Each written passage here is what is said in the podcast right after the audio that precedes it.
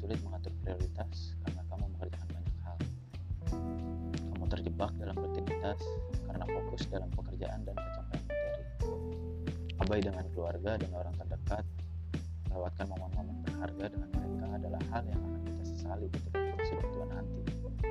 Jadi sisi apa pun kamu, coba deh luangkan waktu untuk orang tercinta.